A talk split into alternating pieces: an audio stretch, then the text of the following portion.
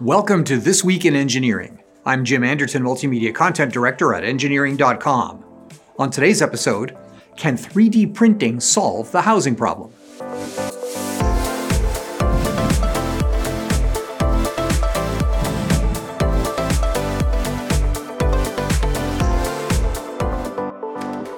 Today's episode is brought to you by Engineering.com, a globally trusted source for engineering content. Check out this and many other exclusive videos for the engineering professional found only on engineering.com TV today. 3D printing has revolutionized exotic part making in segments as diverse as rocket engines and surgically implantable devices, but the technology has always been noteworthy for two things complex, sophisticated shapes, and small part size. Scaling 3D printing has always been a challenge in manufacturing, but several companies are using basic extrusion concepts to scale up in the biggest way possible in building construction. And there's never been a better time to do it. According to the Federal Home Loan Mortgage Corporation, or Freddie Mac, by the fourth quarter of 2020, the U.S. had a housing supply deficit of 3.8 million units. Between 2018 and 2020, the housing stock deficit increased by 52 percent. Now, there are several reasons, but a major one is the dramatic decline in the number of smaller, entry level homes being built. Their percentage as a share of new construction is at a 50 year low, less than 10% of single family home construction.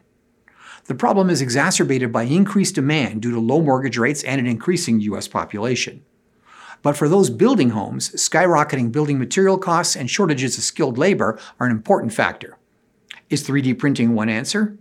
The Habitat for Humanity chapter in Greater Williamsburg, Virginia thinks so, and on December 21st, they cut the ribbon on the first owner occupied 3D printed home in America.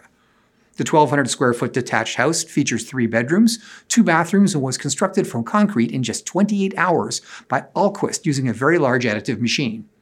Now, Alquist is following up this job with Project Virginia, the world's largest 3D printed construction project. 200 homes starting in Pulaski. Now, Alquist uses a Danish COBOD Bod 2 gantry type 3D printer using concrete as media.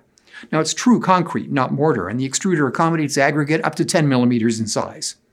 Depending on the version of the machine, structures up to three stories high can be printed. A typical mid-size machine has a printable area of approximately 35 by 35 feet with wall heights approaching 17 feet, perfect for small home construction and a single setup.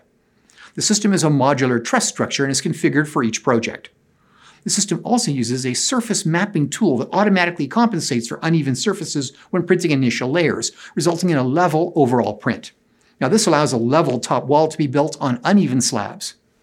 Now, there are now multiple vendors of construction type 3D printers, and those with envelopes big enough to print single family homes are primarily gantry type systems.